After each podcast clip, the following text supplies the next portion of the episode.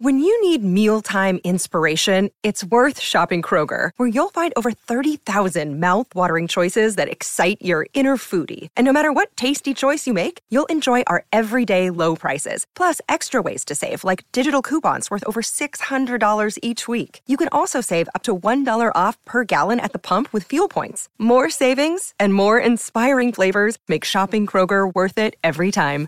Kroger, fresh for everyone. Fuel restrictions apply.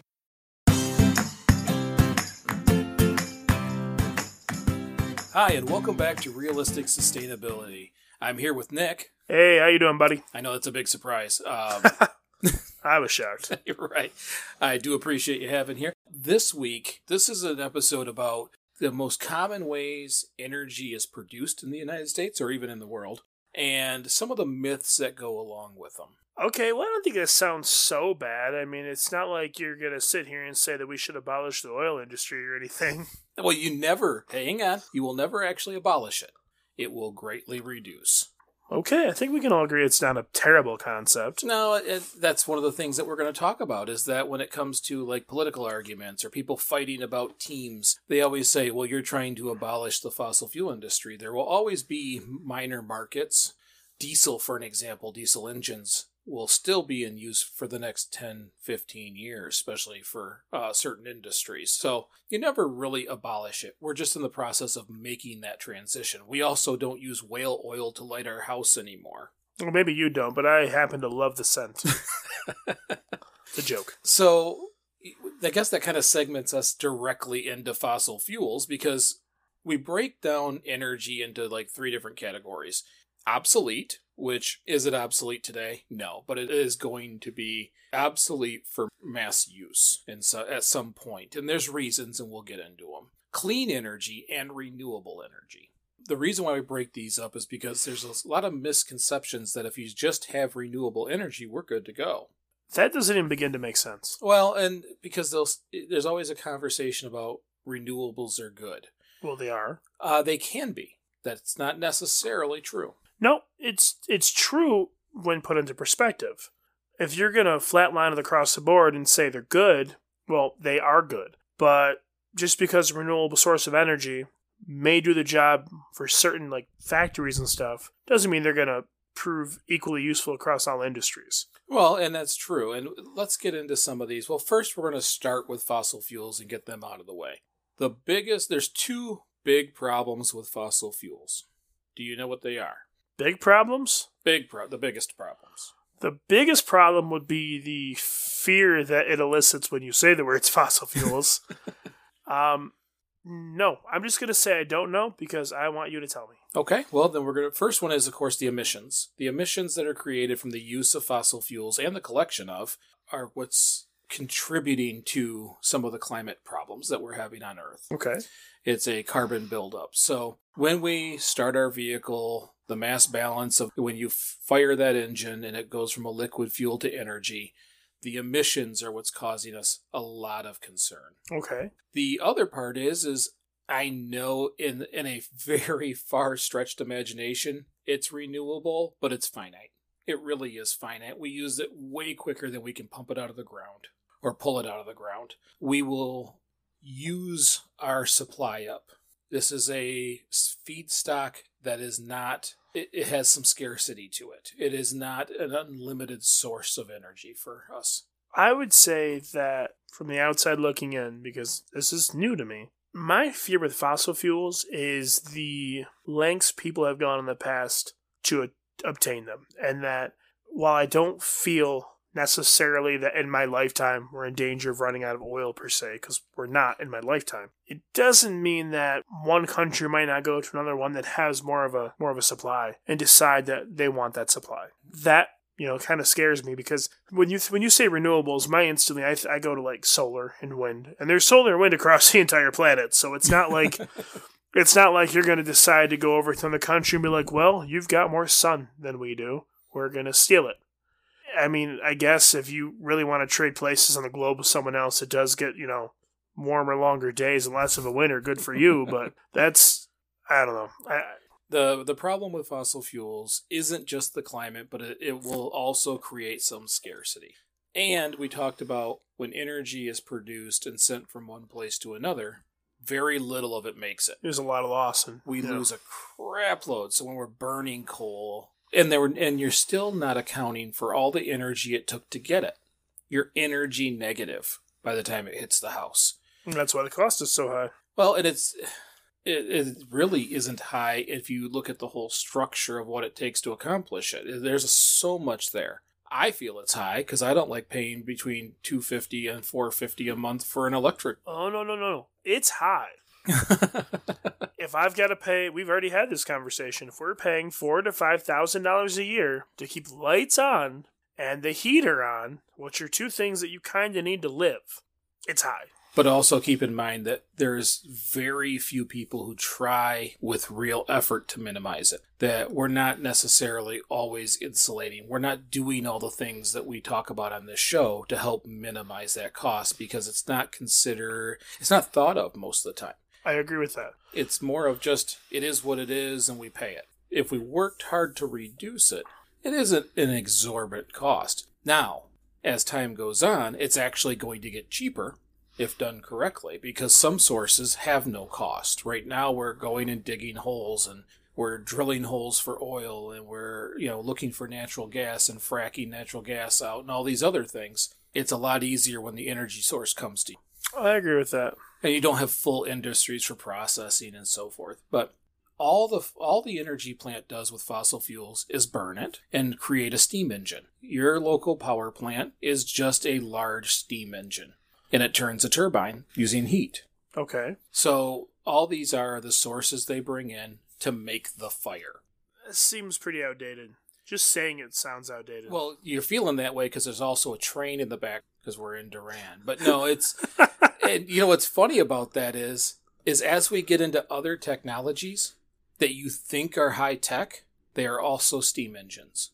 We generally collect energy or per- induce electricity the same way. Isn't nuclear the same way? Nuclear power is a very expensive steam engine.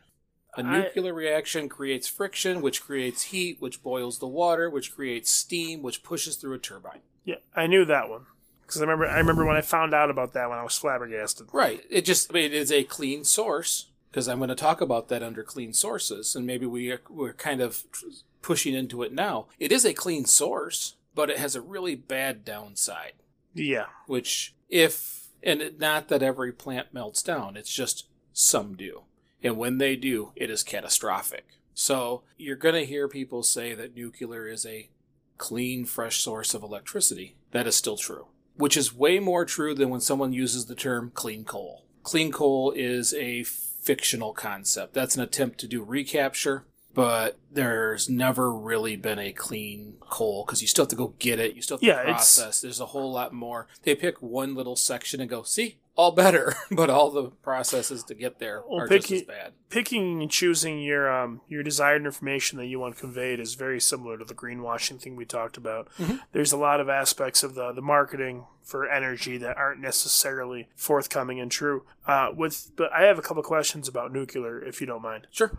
So, with nuclear power plants, most of them were built quite some time ago, right? Like they're not. It's not necessarily a new technology. No, it's an old technology. and I assume the plants that have melted down probably haven't been updated and maintained well. Uh, sometimes you have companies trying to make money. Uh, I believe in India was the latest example of a meltdown that uh, caused was caused through an attempt to save money. But for an example, Chernobyl, sometimes people just make mistakes. And now we have a lot more automation. We have a lot Mhm. more com- uh, computer systems that help make sure we have checks and balances to reduce that, which is why we haven't had any major meltdowns. We think of uh, Fukushima Mhm. but that was a natural disaster hitting a plant and them not being able to shut it down quick enough. So, when it comes to nuclear reactors, when the technology was built, since a lot of different nuclear programs, especially in this country and the big countries, were kind of brought to a halt during the Cold War after it finished, have has nuclear technology in regards to reactors for energy been continuously worked on and improved over the years, or do they just kind of get to a point and go, okay, we're good enough, we're just going to augment how we read it? no, uh, it's it has gotten better year over year, even during what you would consider to be the quiet time. Okay. It never slowed down. Good. What That's great. what countries did is said we're building nuclear energy, not nuclear bombs, so they could continue to do their research. They could continue to work with nuclear technology, and it did make safer plants. Now, with that being said, I did not put that in the obsolete section because it's probably the technology that helps us get to where we need to be in the future. It is a clean source, and right now emissions are a big deal. hmm So, what you were talking about a few minutes ago about greenwashing, the natural gas movement hmm is exactly that. Because coal and oil are reducing in its availability, because the stigma has grown, people do realize that's a bad form of energy or Mhm. source of feedstock. They can say natural gas is a cleaner cleaner energy because when it burns, it gives off less emissions. But it still gives off emissions. It still gives off emissions, and you're going to hear me.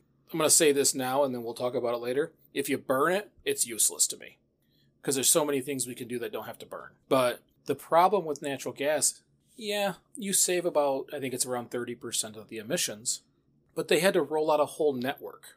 They had to construct a whole network of pipe systems and pumps and regulators and all these things across our states.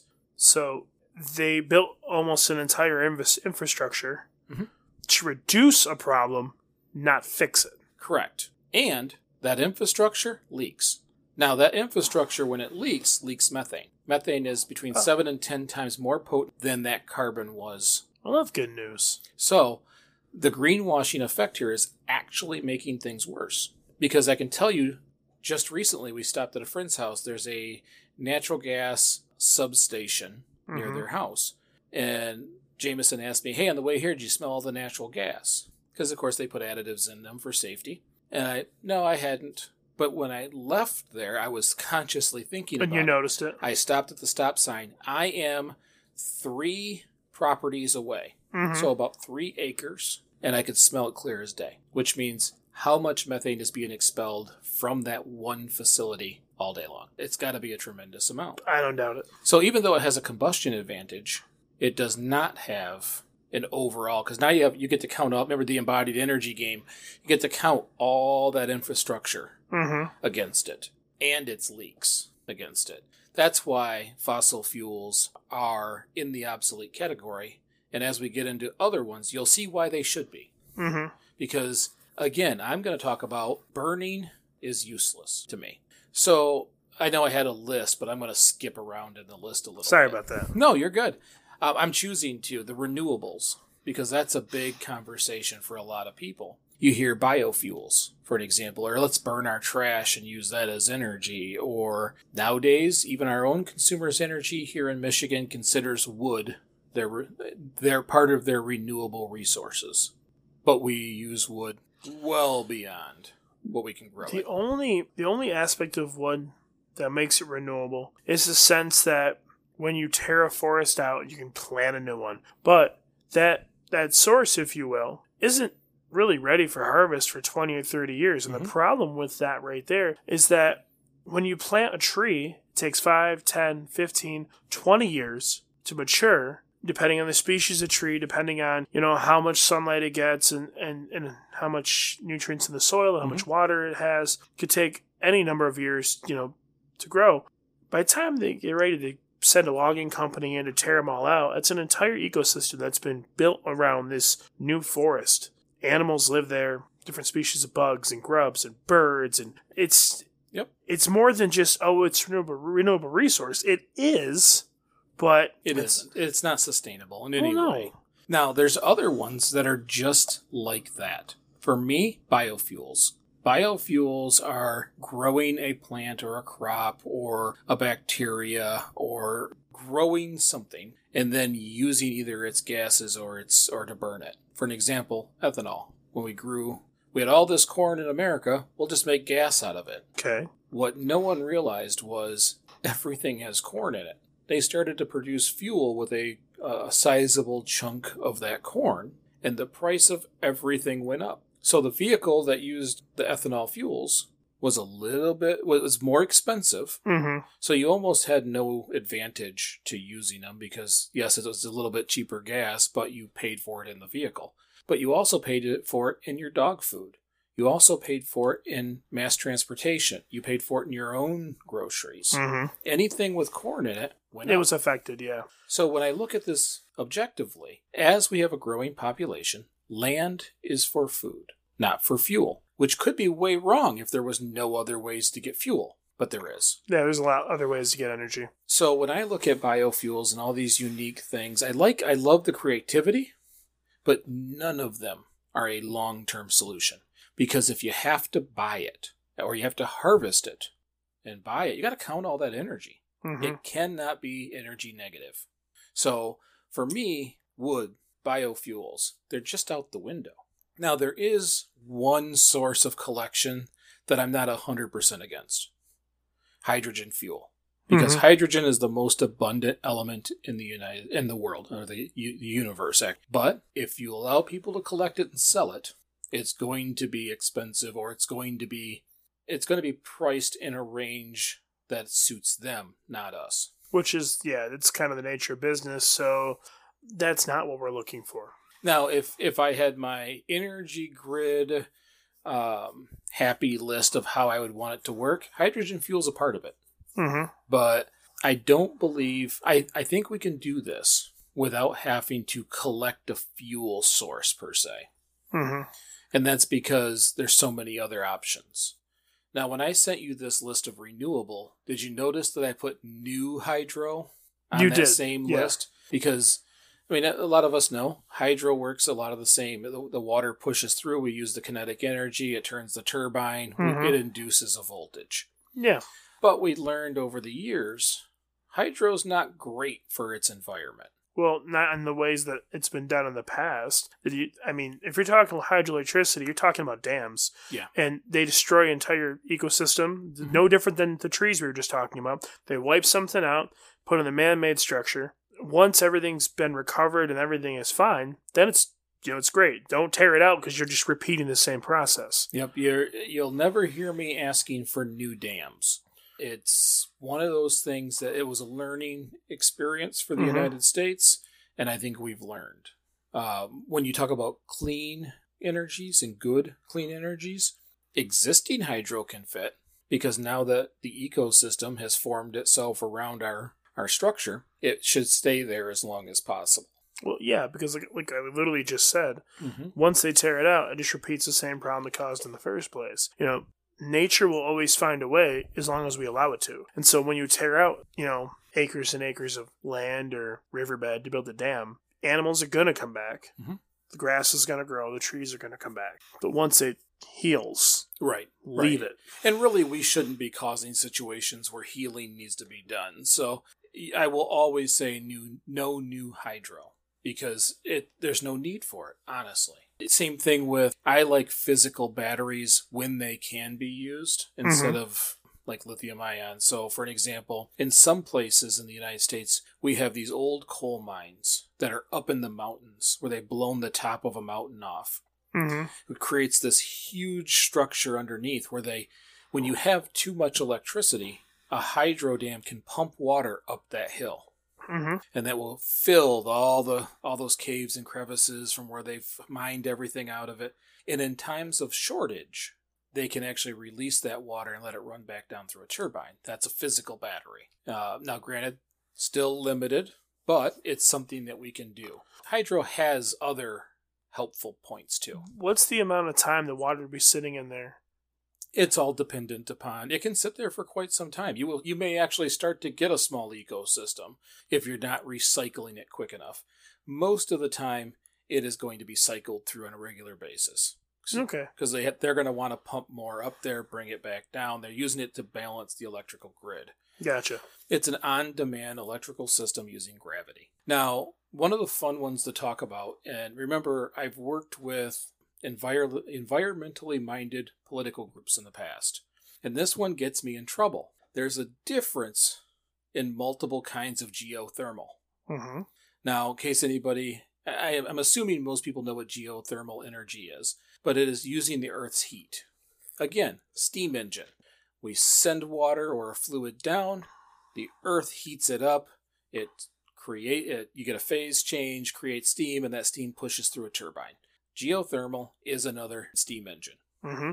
Okay, but I use I put the word advanced geothermal in front of this one instead of the other, which was called shallow geothermal. Can you kind of assume what the differences are there? The depth, since you said shallow. It is the depth, but w- it's more of the operation. Now, when I th- when you think about shallow geothermal, which I am 100% cool with, I am a huge fan. It's still a steam engine, but think about Old Faithful. So okay, continue. I think I know where you're going with this. So that heat is very close to the surface, yeah. which means you don't really have to go down much at all to get this a heat that you need to flash steam that water. Mm-hmm. Okay? Advanced geothermal, you have to go down much further, Mm-hmm. which requires fracking. Okay. So, you know, a lot of people are very upset about fracking when it comes to fossil fuels, but are very, very comfortable with geothermal. Can I make it? Can I ask an ignorant question, please? Oh, pretty please. Okay, so when you talk about shallow geothermal versus like the other geothermal, The advanced? I would assume that shallow geothermal is a lot more dangerous circumstantially. When you talk about Old Faithful, Mhm. generally geysers, all the heat comes from pressure, right? I mean, it's essentially it's pressure, you know, from the moving plates and stuff, which is relatively close to the surface in that regard. But that also means there's there's lava and there's magma, and usually those are present around volcanoes and stuff like that. So I'm not when I say dangerous, I'm not talking about human error. I'm talking about when the Earth decides to have a hiccup. well, and well, if that's the case, the we have a very large swath of land in the north uh, northwest that you know. I think they said this is the location of a super volcano that someday uh, Yellowstone will erupt, and if that's the case, yeah, that's probably really, really dangerous. But I'm not referring to a super volcano per se. I was just asking in regards to small heat vents that, you know, you're the one that told me that in Hawaii when you guys were on your honeymoon, there were spots where they literally told you, like, don't go here, or if you go here, they may never find your body, blah, blah, Yep. blah. yeah, because you, you don't have to fall far to get enough heat. Mm-hmm. And w- these plants are good sized plants. They build a facility that is has large anchored systems. It is you're not going to lose it. It's not going to it's not going to be sucked down or pulled down with, from a um, from pulling the material out from be underneath. It's it's too large of a facility. Now, I can't say yes or no because I don't know the geology of all uh, most of the shallow Okay. what I can tell you is it has proven to be a safe extraction Oh. thus far. Okay, then. What we have found with advanced is that fracking Mm-hmm. has turned Ohio into an earthquake zone. When you fracture the stability of the ground that everything sits on, Mm-hmm. rob a material from the middle, That space has to be filled with something. it, everybody seemed to be baffled when it resettled. Mm-hmm. and is continuing to resettle. And now Arkansas, Oklahoma, and Ohio are now considered to be seismic locations. Well, the only thing that's changed is fracking. That kind of makes sense. So, I mean, to put it in layman terms, if you take if you take a cup full of dirt and you drill a hole in the bottom of the cup and the dirt starts to kind of slowly come out, the top is going to come down, or it won't, and there'll be a big crevice in the middle. And then once it breaks and collapses, it falls down. You take something out of the bottom, if there's no structure to hold the top in place, it has to move. Right, at some point, gravity does its job. So that's kind of common sense. Now, when you say earthquakes or seismic activity, it's not necessarily like, you know, those cities are or are not, they may and they may not be on the edges of two tectonic plates that are really building friction and moving mm-hmm. per se. But they're creating holes, you know, deep underground. It's going to have to be filled. right, when you and I say fracking, people think fossil fuels. But fracking is also done in thermal energy. Okay. So when you start looking at the geothermal, the first question I ask is it shallow or advanced? Because Mhm. if it's advanced, I want no part of it. I don't want bedrock constantly being fractured. So you want you want shallow. That's what you're leaning towards. yep, uh, it's it has proven to be safe. It's close. It's cheaper because it's close. It's a Mhm. close source. Now I will say that your plants usually only last between seven and ten years, but most of them kind of cycle through those phases anyways, just from becoming obsolete. But Mhm. what they do is it ends up cooling the area over time. We we start extracting large amounts of heat. So they didn't they tend to have to shift to another place, build another one. But it is a reasonably clean source, other than the construction, of course, of the facility. Okay. But when you go into clean sources, that's different. And I know the first person who is going to be, you know, I know people will be negative when they when I say clean because they say you got to build a solar panel, you got to build the wind turbine, and you know there's Mhm. no good disposals for especially wind turbines right now. I assume there'll be a situation where we can actually refurbish pieces. What are they made out of? Uh, I would I would have to double check on that, but I be- I believe it's a carbon fiber. I believe it's actually a reinforced carbon fiber material. Okay. But it's uh, right now they still bury them. That's a problem. They need to have a we have to have a refurbished program, if you will, to be able to use that equipment over and over again. But clean sources, nuclear, of course, we've discussed, the Mhm. most expensive steam engine on the market, Choo with the choo. occasional ability to cause superheroes from radioactive exposure. Um, I don't believe a superhero has happened yet. I would be willing to admit that I would like to be the first test subject. But the right now the best forms of energy, which have in the last few years been a little stunted, so their growth dipped a little bit, but they Mhm. didn't stop growing, is solar, of course, panels. hmm Uh, the photovoltaic panel is one of the better uses. Now, I'm not a huge fan of filling a field. That field should still be food. There's plenty of useless space on roofs. There's plenty of useless space on a basketball court. There's plenty of useless space in our cities on the sides of buildings. There's all kinds of space that can collect electricity. I agree with that. Especially the building conversation. We've had that many times. I wouldn't be opposed to a future where all buildings look like they're covered in black glass. Like I don't have a problem with the idea of walls and ceilings being covered. Sorry, roofs being covered in solar panels. I think that's a wonderful idea. I, I don't agree with the field thing.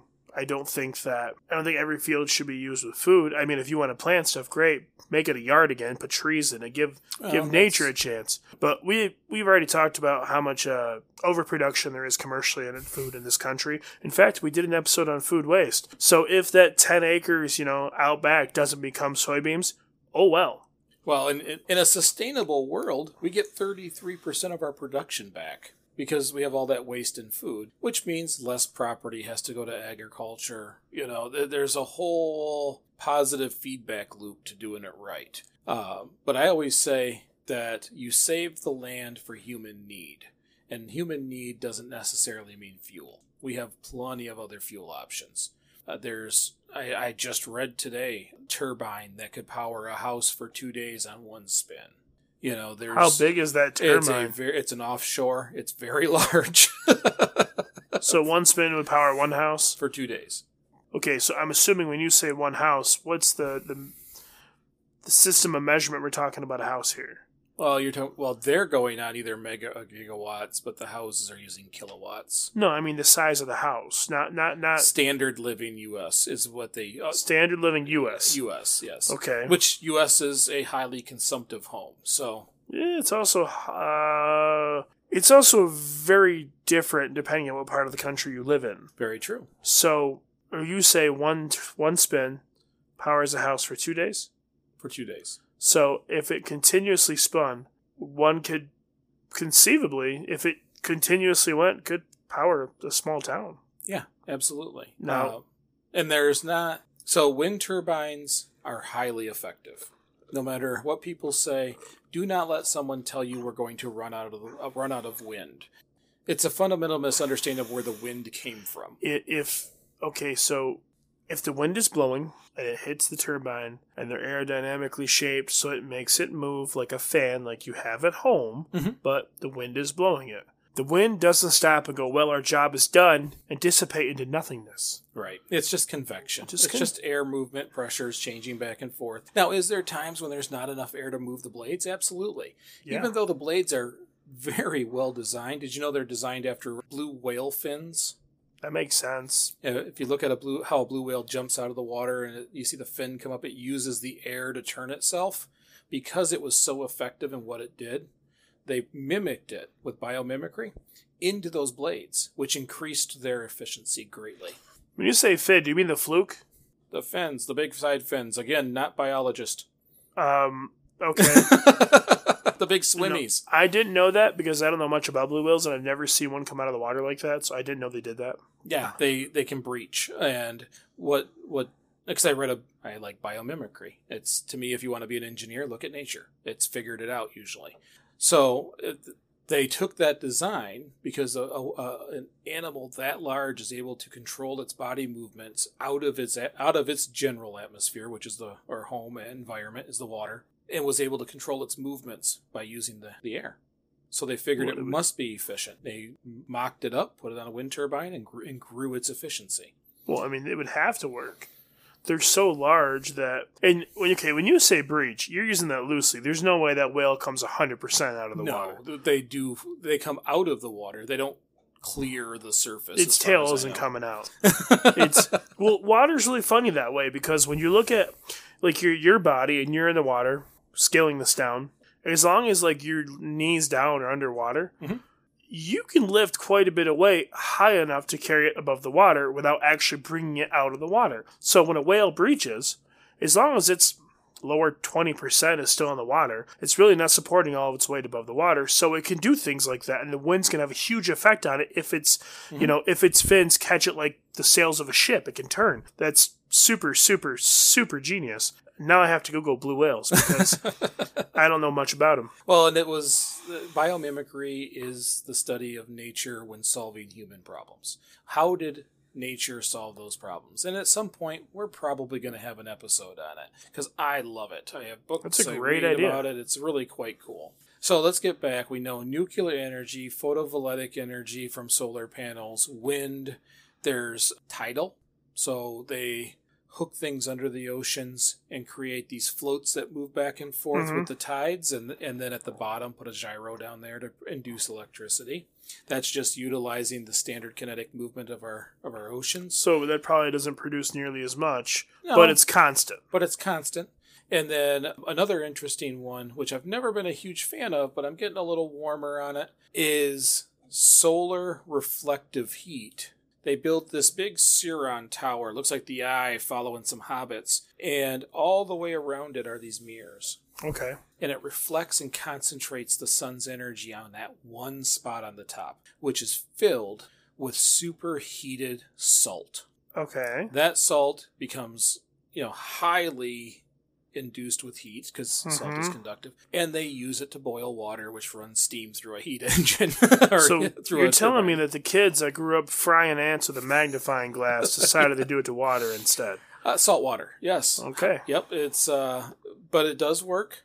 It does function, and it does it does do its job, and we get to use salt, which we have an overabundance of in this on this planet. And could you also use that as a way to like if it's if it's boiling salt water couldn't you i mean because the salt doesn't evaporate right? Mm-hmm. it stays in the water? Well so it doesn't even it's a closed system.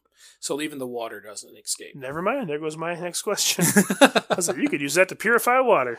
Uh, they do have an extraction process like that that is you know to get salt water to get fresh water out of the salt mm-hmm. but or the salt out of the fresh water. The but it is another energy process that we use to collect, mostly in the Southwest. So I've never actually heard of that. It sounds pretty cool. Now, there's positives and there's negatives. We know fossil fuels, they're on their way out, no matter mm-hmm. what the stigma is for either side of the aisle or people who want it to stay because of jobs. Keep in mind something. When we shift to new industries, there's always more jobs. Old industries have learned to dwindle things down. They've dwindled it down to make it cost effective. They've they've figured out how few people they can work with. Mm-hmm. New industries always have to hire. They're always growing. They're always moving forward.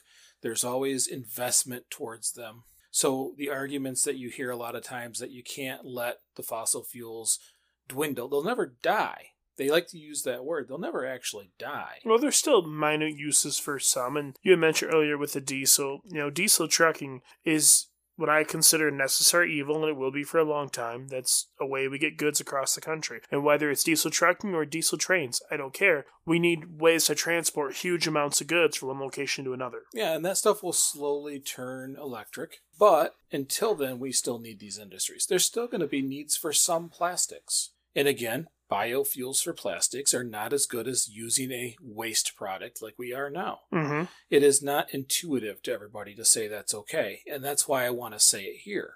It is temporarily okay as long as that usage continues to dwindle and gets Mhm. less and less and less, and clean sources continue to climb. We are moving in the right direction because you're going to hear say you know someone say well the wind doesn't blow all the time and that is true not a, not all the time in the same spot. There's more to that sentence. Solar isn't it, the sun isn't always hitting the ground. You're right in the same spot. And our energy grid is Should- garbage.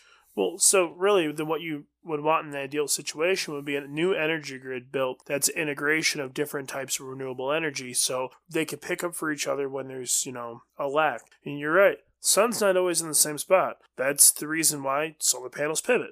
The wind isn't always going to blow because some days you just have ridiculously hot days where there's no pressure movement, there's no heat. It's just a miserably hot day. well and now radiation still hits our planet Yeah. So I just recently saw someone has created a solar panel that uh, absorbs ultraviolet rays. We're going to end up layering these. There's going to be more. But did you know that our energy grid has exactly what we need at all times? So there's no energy storage within the grid. That if you have if you drop below the threshold, you get a brownout. If you produce too much, you blow up a transformer at That all times. Pretty counterproductive. Well, it's how our grid works right now. We have to dial it up and down. Did you know in the UK, during their best primetime show, the middle commercial, they have to crank up the electricity really quick. They got to fire up extra because a large chunk of the people who live there turn on their electric kettles. That's peculiar. that our consumption, they have to track the consumption because the grid has no storage. It is functioning with the ex- with the amount it needs at all times. That's a problem.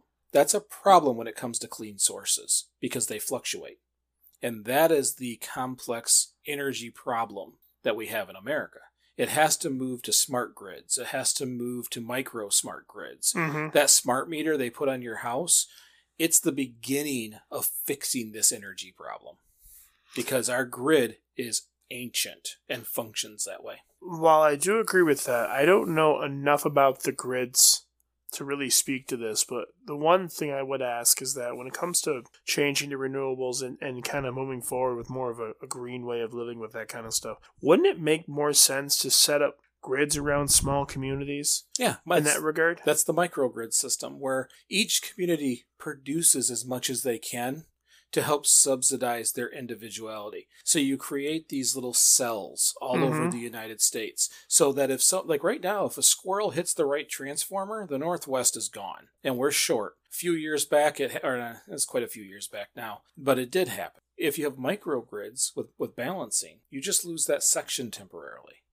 There is no catastrophic failure that cascades through the country. It just isn't an option on micro smart grids, where if highly consumptive times in the summertime, where all the air conditioning is kicking on, you could tell your house, you go to wash your clothes and it says the washer will, will start at two o'clock in the morning when it's cheaper and no one even knows it's running and it's less consumption time to help balance the grid. You can override those. You can say, no, I need this for now and hit the button. Mhm. But people like myself, like my energy bill, my energy is most expensive between two and six. okay. I have tiered pricing. So if I wash my clothes after six and do all my extra stuff, I did that on purpose. I get, you know, when I, when I was leaving for work, I wasn't home till six anyways. So it worked out. It, it's absolutely fantastic. Mm-hmm. Um, you just push your consumption to less used areas and you get a cheaper price. So we have to keep these things in mind. Is the reason why fossil fuels are being used now is because they can you can control the flow and control how much energy is coming through. You can dial them back, you can turn them up.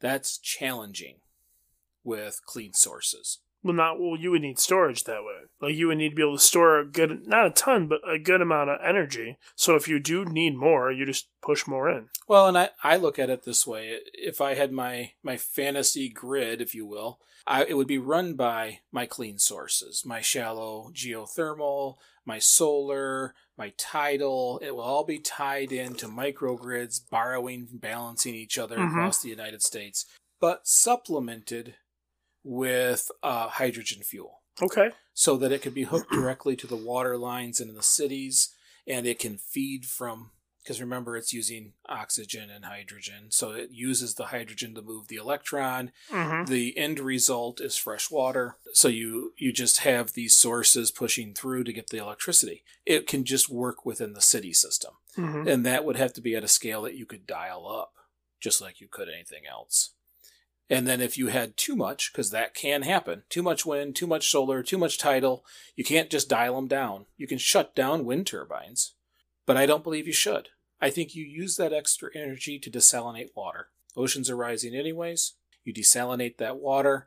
That's more fresh water back into the aquifer systems that have been depleted over the last 20 30 years Mm-hmm. and start replenishing the our country's aquifers with all that extra energy. And it replenishes the water that the hydrogen fuel needs.